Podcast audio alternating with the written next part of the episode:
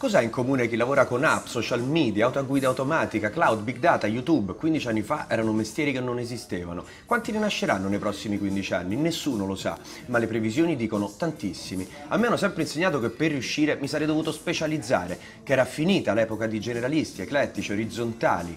Poi ho scoperto che 15 dei 20 scienziati più importanti della storia dell'umanità erano eclettici e che uomini di successo come eh, Bezos, Musk, Buffett, Jobs, Page sono o erano erano eclettici e che l'innovazione in qualsiasi campo e a qualsiasi livello non ha forme predefinite né richiede titoli particolari, ma avviene quasi sempre quando si mischiano esperienze e formazioni diverse. Internet ha esploso la conoscenza e allora conviene seguire la curiosità, imparare e studiare sempre di più. Potrebbe nascerne una nuova competenza, un nuovo lavoro, ora o tra un po' di anni, un hobby o un'idea che ti farà scalare l'azienda in cui lavori. In ogni caso ne vale la pena.